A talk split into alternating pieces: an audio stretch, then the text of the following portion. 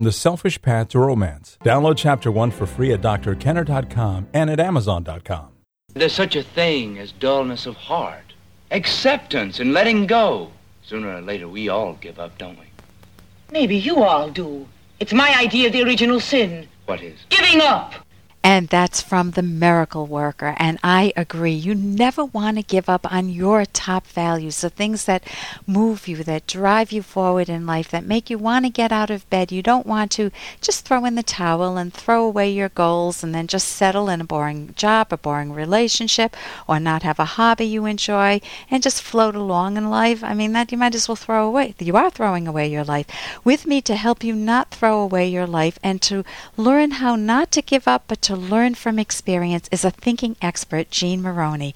And she has master's degrees in electrical engineering and psychology, and she's completed a graduate program in the philosophy of objectivism at the Ayn Rand Institute. So you put that all together engineering, psychology, and a rational philosophy with Jean's wonderful passion and all of her knowledge about thinking.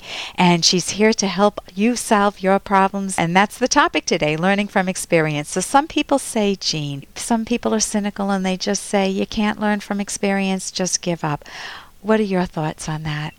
Well, I guess I have to agree with Annie Sullivan in The Miracle Worker that giving up is, is a terrible idea. And the problem is people don't always know how to learn from experience. It's not always obvious what to do differently. So I think the number one thing you need to do to learn from experience is deliberately give yourself the learning experience.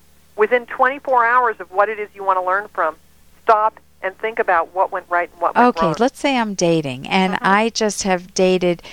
Oh, I would say within the past two months, I've dated five guys, and it, it's just not working out. And it must be me. I don't know what the problem is, but I just they don't call me back, and I just I just give up. I mean, what's the what's the use? It's a perfect example because this is a this is an example of what I call flailing.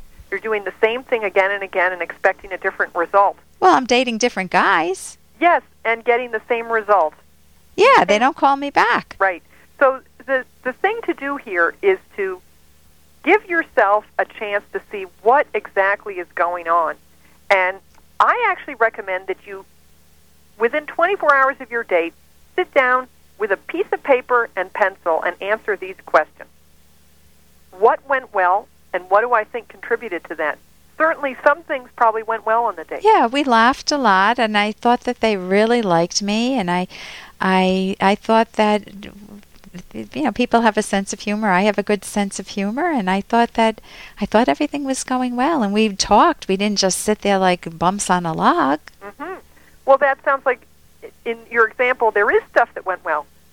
Yes. so also oh, yeah. ask yourself the question what didn't go well and what do I think contributed to that? I think that? the same thing. I think that I talk too much about myself and I don't know how to listen to the other person. And they probably don't feel comfortable with me because I am a very strong personality. I have a strong personality and I laugh a lot, and maybe it's too overpowering for them. So, this is very interesting because these two questions that I suggested what went well and what contributed, what didn't go well and what contributed are easy to answer. You always have particularly if it's soon after. That's why I say 24 hours. You always have thoughts on that, and it's fairly easy to get them out of your subconscious. So that's one part of the process is to get out your thinking on that on paper. There's a third question I think that's worth asking. What would I do differently another time? But I think taking taking it from what I just said, I think I can still have my wonderful, delightful sense of humor. I can still come on strong because I'm not a weak person. I don't want to sell myself as a meek, uh, withering violet when I'm not that way. And so I think that next time I will just learn to listen, to share the airtime more, and to ask them to talk more about their life. Maybe ask more questions.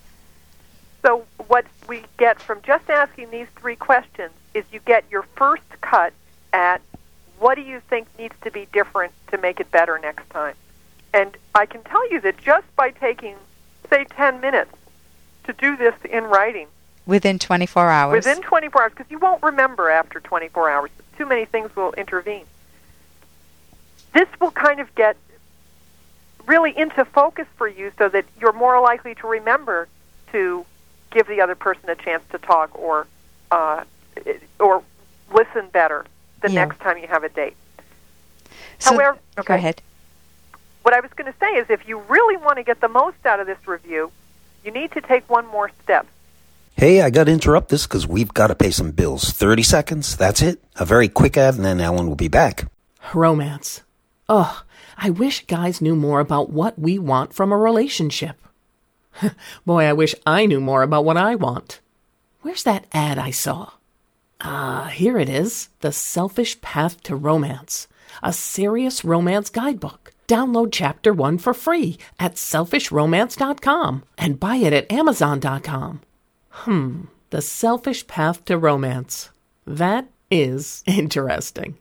What I was going to say is if you really want to get the most out of this review, you need to take one more step. And that is after you've done this writing, you've done, you know, say 10 minutes of writing out what you thought about all this. What went well, what didn't go well, and what should Uh-huh. I do differently next time? Yeah. Go back and reread what you wrote with a fishy eye. Okay. Now, uh, what, by a fishy eye, I mean a critical eye. When you're first answering the questions, you just you just give the answers that seem natural. Yeah. But when you go back and you reread, this is part of critical thinking.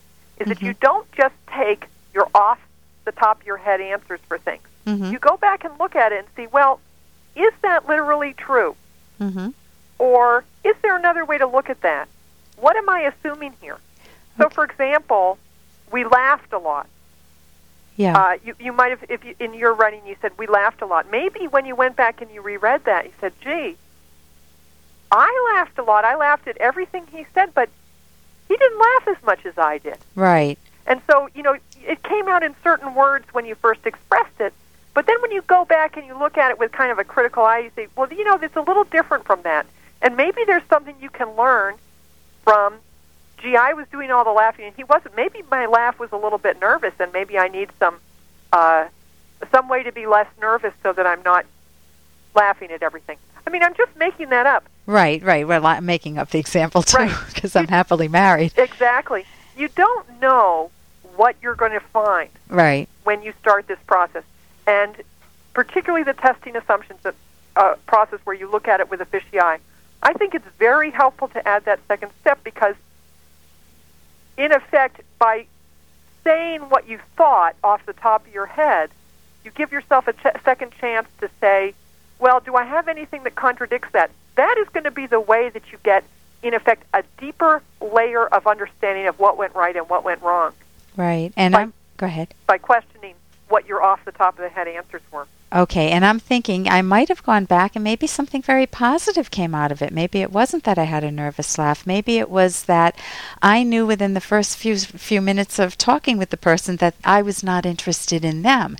And I had 5 dates over 2 months, but I wasn't interested in any of them and somehow I might have sent those vibes to them, you know, the uh, just uh, subtle cues to them and that's why they didn't call me back.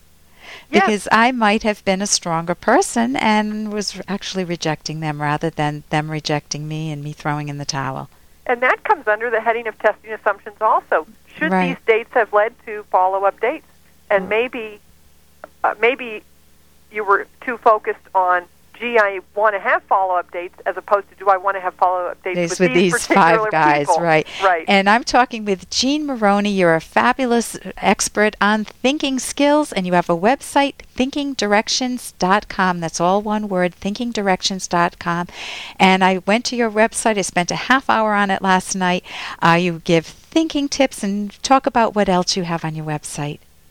Well, I have book recommendations, some of which I got the recommendations for the books from you, Ellen, and then wrote up reviews for them. And I have information on how to sign up for my uh, free email newsletter. That's at thinkingdirections.com. The word thinking plus the word directions all run together, dot .com. And uh, let's see what else. Well, information on my my course, Thinking Tactics, and on some preview classes that I run for that. Right, you have tons of information. So just go to the website, thinkingdirections.com. And thank you so much for joining us today, Jean. Thanks for having me, Ellen. For more Dr. Kenner podcast, go to drkenner.com and please listen to this ad. Here's an excerpt from The Selfish Path to Romance, the Serious Romance Guidebook by clinical psychologist Dr. Ellen Kenner. Finding the right romantic soulmate requires not just an emotional bond, but a harmony between one's reasoned judgment and one's feelings. Let's assume that you're reasonably well off in the lovability department. That is, you possess qualities such as moral virtue, self esteem, passionate valuing, and more. Assume further that you've met someone who possesses similar qualities. Does that mean you found the right romantic partner? Absolutely not. Although love needs such a solid foundation, that foundation is not the whole story. Romantic love is personal and individual. Someone who excites one person may leave another person indifferent or completely turned off. You can download Chapter 1 for free by going to drkenner.com, and you can buy the book at amazon.com.